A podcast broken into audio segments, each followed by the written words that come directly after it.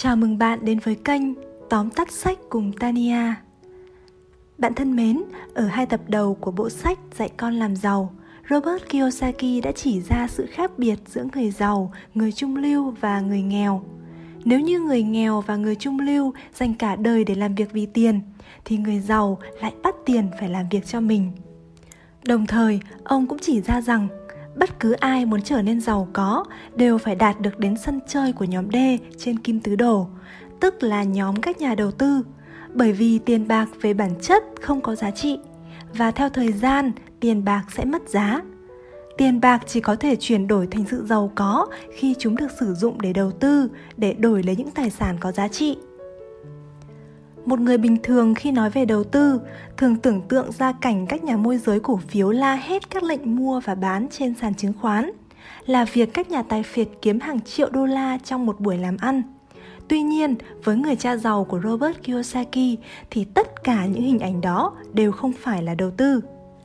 Một nhà đầu tư rất nổi tiếng trên thế giới là warren buffett cũng vậy.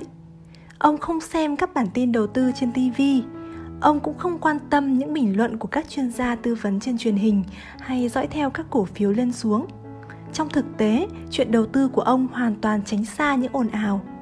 Đầu tư chỉ là một kế hoạch, thường rất tẻ nhạt và đều đều đến phát chán, thậm chí gần như là một quy trình làm giàu hết sức máy móc. Chính vì sự quá đơn giản này mà hầu hết mọi người không tin đó là một kế hoạch tốt. Họ nghĩ đầu tư phải rất sôi động, kích thích và phải có một bí quyết nào đó. Họ đi tìm những cách đầu tư chộp giật, những cách làm giàu nhanh. Họ lao vào đầu tư, tưởng mình là những nhà đầu tư thực sự. Nhưng thực tế, họ chỉ là những kẻ tích lũy cơ hội và đang đánh bạc trên thị trường. Họ mua, giữ và cầu nguyện cho tăng giá. Họ sống chập chờn với hy vọng thị trường sẽ đi lên và sợ hãi khi thị trường đi xuống hoặc sụp đổ trong khi đó, một nhà đầu tư đúng nghĩa thì đều kiếm được tiền bất kể thị trường đi lên hay đi xuống. Thậm chí khi thị trường đi xuống, họ còn kiếm được nhiều tiền hơn bởi vì tốc độ đi xuống của thị trường bao giờ cũng nhanh hơn đi lên. Người cha giàu định nghĩa đầu tư là một kế hoạch chứ không phải là một kỹ thuật hay một sản phẩm. Đầu tư giống như việc lên kế hoạch cho một chuyến đi, chẳng hạn bạn đặt mục tiêu đi từ Hawaii đến New York bạn phải lựa chọn phương tiện để di chuyển.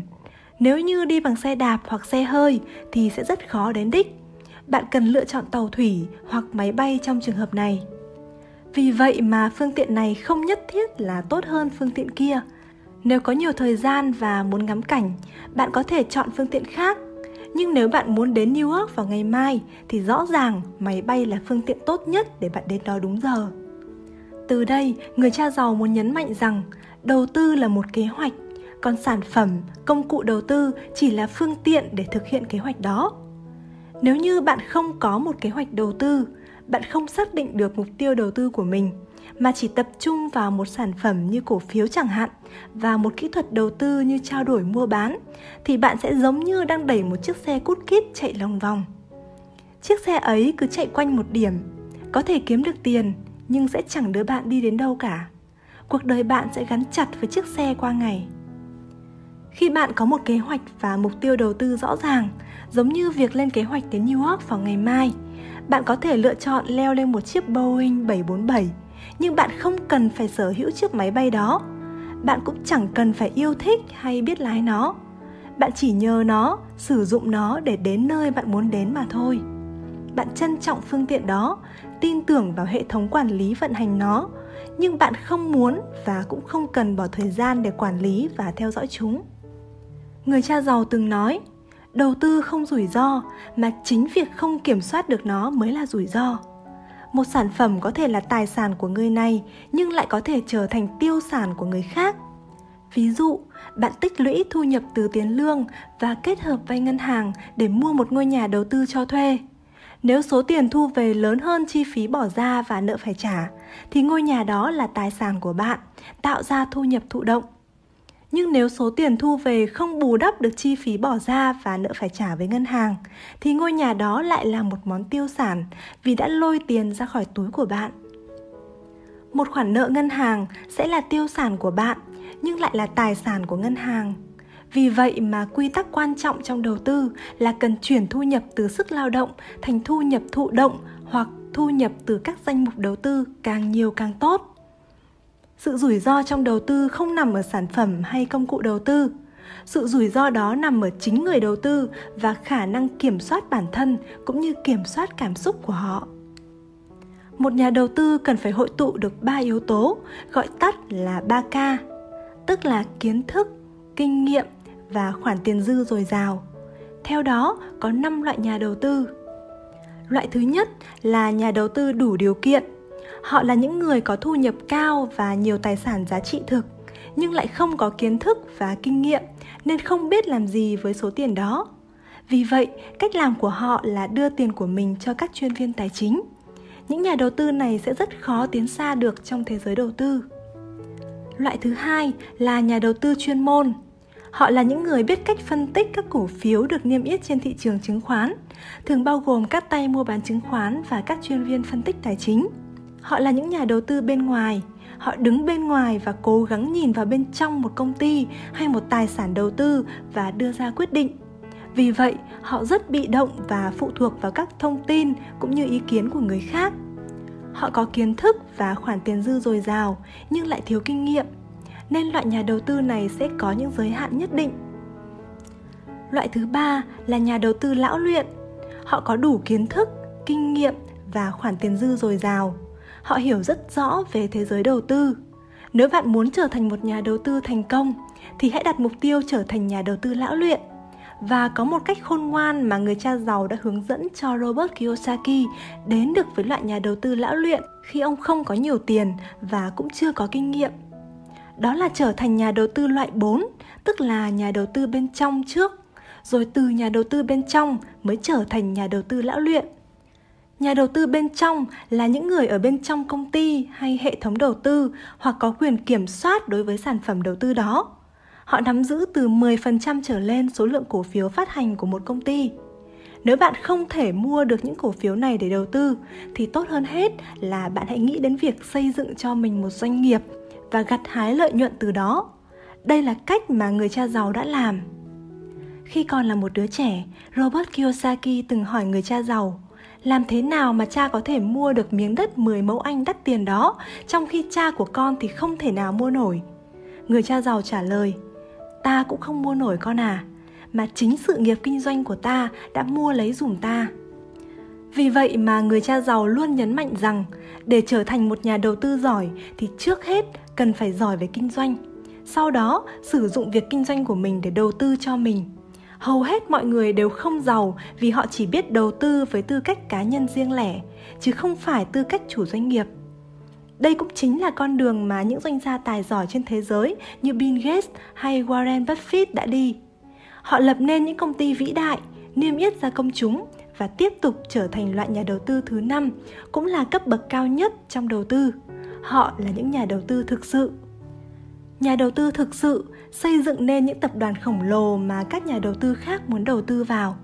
Họ tạo ra những tài sản có giá trị hàng tỷ đô la cho hàng triệu người trên khắp thế giới. Có 3 lý do khiến cho việc đầu tư là rủi ro với mọi người. Thứ nhất, họ không được đào tạo để trở thành nhà đầu tư. Thứ hai, hầu hết các nhà đầu tư đều thiếu khả năng kiểm soát hoặc không kiểm soát được giống như việc lái xe bao giờ cũng có rủi ro. Nhưng lái xe mà không cầm tay lái thì còn nguy hiểm hơn rất nhiều. Lý do thứ ba là vì họ chỉ tham gia cuộc chơi từ phía bên ngoài, chứ không phải bên trong. Những người ở bên trái kim tứ đồ thường đầu tư từ bên ngoài. Có những người thuộc nhóm bên phải kim tứ đồ thì có thể đầu tư từ bên ngoài lẫn bên trong vì vậy, đừng chỉ là một người có thu nhập cao rồi đem tiền đi đầu tư, mà cần phải học hỏi để trở thành nhà đầu tư lão luyện và tiến xa hơn nữa trong thế giới đầu tư của mình. Đầu tư không phải là một cuộc đua, nên bạn không cần phải cạnh tranh thi đua với bất kỳ ai. Những người háo thắng thường lên voi xuống chó trong suốt chặng đường đầu tư của mình. Phần tiếp theo, chúng ta sẽ cùng tìm hiểu lý do tại sao người cha giàu lại hướng dẫn con đường xây dựng một hệ thống kinh doanh để làm nền tảng cho việc đầu tư. Người cha giàu nói, lý do duy nhất khiến ta xây dựng doanh nghiệp là việc kinh doanh có thể giúp ta mua tài sản và ta có thể tham gia vào những khoản đầu tư của người giàu. Đa số các khoản đầu tư dành cho người làm công đều rất đắt. Thế nhưng, với công việc kinh doanh, ta lại có thể mua những khoản đầu tư đó rất dễ dàng. Đặc biệt, việc xây dựng hệ thống kinh doanh sẽ giúp bạn kiếm tiền tốt hơn. Bạn có thể nghe nói về những bác sĩ thành công nhưng nghèo, những nhà giáo dục thành công nhưng vẫn nghèo, nhưng không bao giờ có chủ doanh nghiệp nào thành công mà lại nghèo. Vậy làm thế nào để có thể bước chân vào nhóm C trong kim tứ đồ khi mà bạn chưa có nhiều tiền và cũng chưa có kinh nghiệm? Đó cũng chính là câu chuyện của Robert Kiyosaki vào năm 1977. Bên cạnh một công việc có thu nhập từ lương giúp ông có thể sống được, ông đã bắt đầu một công việc kinh doanh bán thời gian là sản xuất các loại túi ni lông có khóa. Khi mọi người hỏi rằng ông có yêu thích sản phẩm đó không, Robert Kiyosaki nói rằng không, tôi không yêu thích những chiếc túi ni lông đó, cũng không yêu thích dây chuyền sản xuất đó, nhưng tôi rất thích thú với thử thách xây dựng doanh nghiệp. Đây cũng chính là bài học quan trọng mà ông muốn nhắn nhủ. Đó là mục đích của kinh doanh không phải để làm một sản phẩm mới, mà để làm cho bạn trở thành một doanh nhân giỏi. Hãy xây dựng một kế hoạch chung trước, sau đó mới xem xét về sản phẩm và các hình thức kinh doanh sản phẩm chỉ là phương tiện chứ không phải là mục đích của việc xây dựng hệ thống kinh doanh nếu bạn đang ở nhóm L hoặc nhóm T, hãy cứ giữ lấy công việc đó và bắt đầu với một công việc kinh doanh bán thời gian. Bạn có thể phải làm việc nhiều giờ hơn mỗi ngày, nhưng đó là cái giá để trả cho việc học hỏi của bạn. Một người kinh doanh bán thời gian có thể học hỏi được rất nhiều vì họ được bắt đầu từ vị trí bên trong còn với những người nhóm L và nhóm T thì những cơ hội ấy không được phơi bày vì chúng đã bị những giờ làm cực nhọc của họ che kín mất. Không bao giờ là quá già và cũng chẳng bao giờ là quá trẻ. Bill Gates thành lập Microsoft khi ông còn rất trẻ, nhưng ngài đại tá Sanders sáng lập ra tập đoàn Kentucky khi ông đã 66 tuổi đời. Nhiều người có ý tưởng tuyệt vời nhưng rất ít người trở nên giàu có. Giống như ở tập 1 đã nói, hầu hết mọi người đều có thể làm ra một chiếc bánh hamburger ngon hơn McDonald's, nhưng họ lại không xây dựng được một hệ thống kinh doanh thành công hơn McDonald's. Người cha giàu của Robert Kiyosaki đã xây dựng các cơ sở kinh doanh, dùng những cơ sở này để mua các tài sản như bất động sản hay các danh mục đầu tư. Đó mới là những khoản đầu tư thực sự. Phần tiếp theo, chúng ta sẽ cùng tìm hiểu về tam giác CD. Đây là một công thức mà Robert Kiyosaki đã học được từ người cha giàu của mình. Tam giác CD sẽ hướng dẫn cách biến ý tưởng thành hiện thực và tạo ra tài sản. Đầu tiên là bộ khung ba cạnh của hình tam giác. Cạnh đáy là mục tiêu của doanh nghiệp. Robert Kiyosaki nói rằng, một doanh nghiệp cần có cả mục tiêu tinh thần và mục tiêu kinh doanh để thành công, nhất là lúc mới bắt đầu. Nhiều người mở một doanh nghiệp chỉ vì mục đích duy nhất là kiếm tiền. Đây là mục tiêu không đủ mạnh bởi vì chỉ có tiền thôi thì sẽ không khơi dậy được ngọn lửa nhiệt tình, ý chí quyết tâm và khát khao cháy bỏng, hay còn gọi là tinh thần doanh nhân trong mỗi người. Mục tiêu của một doanh nghiệp cần phải đáp ứng được những gì mà khách hàng mong muốn. Và khi nhu cầu đó được đáp ứng thỏa đáng, thì doanh nghiệp sẽ bắt đầu kiếm được tiền. Nếu không có mục tiêu chắc chắn, thì doanh nghiệp không thể tồn tại trong 5 đến 10 năm đầu tiên. Mục tiêu của một doanh nghiệp chính là sự phản ánh tinh thần của một doanh nhân General Electric phát triển bằng cách giữ gìn tinh thần của một nhà phát minh lỗi lạc là Thomas Edison khi liên tục sáng chế ra nhiều sản phẩm mới và sáng tạo. Công ty Ford tồn tại và phát triển tới ngày nay do tiếp tục thực hiện tinh thần của Henry Ford, người đã đặt mục tiêu dân chủ hóa xe hơi, muốn sản xuất ô tô phục vụ cho nhiều người chứ không chỉ dành riêng cho người giàu công ty Rich Dad của vợ chồng Robert Kiyosaki sáng lập để đem lại cho chúng ta cuốn sách này và các sản phẩm giáo dục tài chính khác có mục tiêu là để nâng cao sự giàu có của nhân loại. Khi đề ra mục tiêu rõ ràng, vợ chồng Robert Kiyosaki đã thu hút được những cá nhân và nhiều nhóm khác nhau có mục tiêu tương tự. Sự thành công của họ không phải là vận may mà là bởi sự thành thật đối với mục tiêu của mình. Cạnh thứ hai trong bộ khung của tam giác CD là ekip. Kinh doanh là một môn thể thao đồng đội và đầu tư cũng thế. Để thành công ở trường, chúng ta phải làm bài thi một mình. Nhưng trong kinh doanh thì thành công có được là nhờ vào sự hợp tác trong một ekip. Những người ở nhóm L và nhóm T kiếm được tiền ít hơn so với khả năng thực sự của mình vì họ tự làm việc một mình. Họ chơi một mình và đấu với cả ekip Khi những người nhóm L kết hợp với nhau, họ tạo ra một tổ chức công đoàn. Những người nhóm T khi kết hợp với nhau, họ tạo thành những tổ chức đối tác hay hiệp hội. Chỉ có những người nhóm C mới có khả năng tạo ra ekip thực sự và đúng nghĩa, được kết hợp từ những người ở các nhóm khác nhau, có chuyên môn và kỹ năng khác nhau. Đó cũng là lý do tại sao cạnh còn lại của khung tam giác CD là yếu tố lãnh đạo.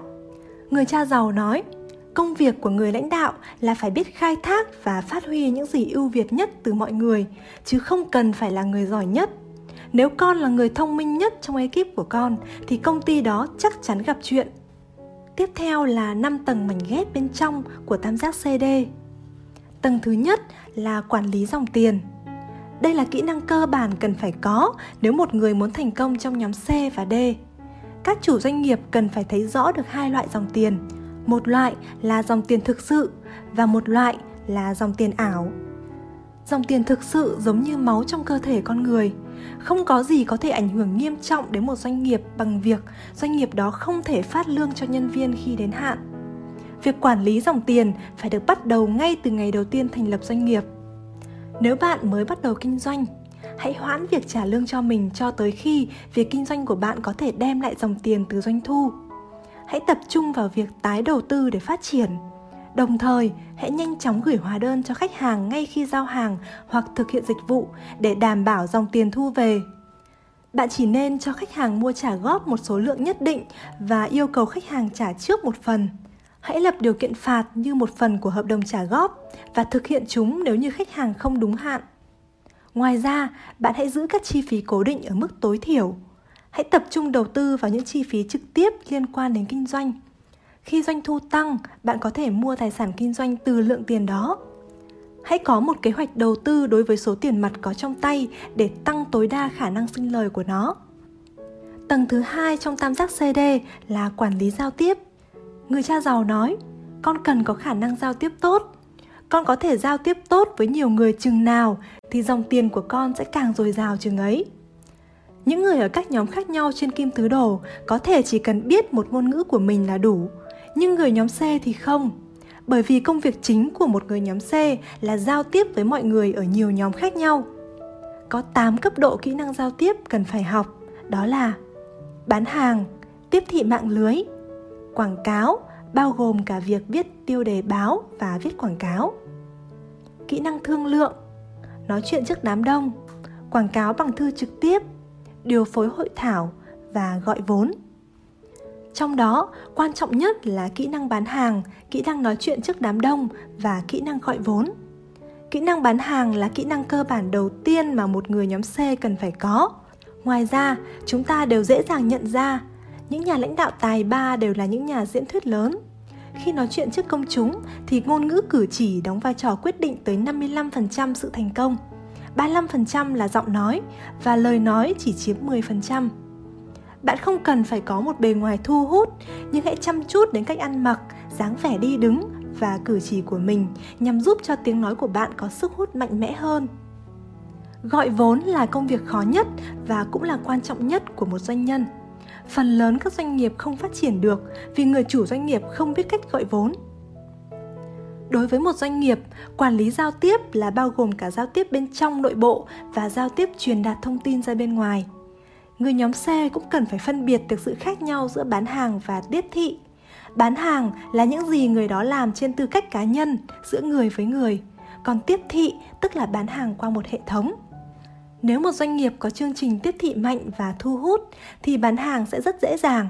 Ngược lại, một doanh nghiệp có tiếp thị kém thì doanh nghiệp đó phải bỏ nhiều thời gian, tiền bạc và công sức để đẩy mạnh việc bán hàng.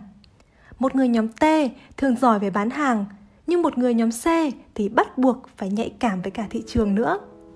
Tầng thứ ba trong tam giác CD là quản lý hệ thống. Doanh nghiệp là một hệ thống phức tạp. Một chủ doanh nghiệp giỏi có thể quản lý hiệu quả nhiều hệ thống cùng một lúc mà không cần phải trở thành một phần của hệ thống đó. Một hệ thống kinh doanh đúng nghĩa chẳng khác nào một chiếc ô tô. Chiếc ô tô đó không lệ thuộc vào người lái nó. Bất kỳ ai biết lái xe cũng đều có thể điều khiển chiếc ô tô này đây cũng chính là sự khác biệt giữa doanh nghiệp nhóm T và doanh nghiệp nhóm C.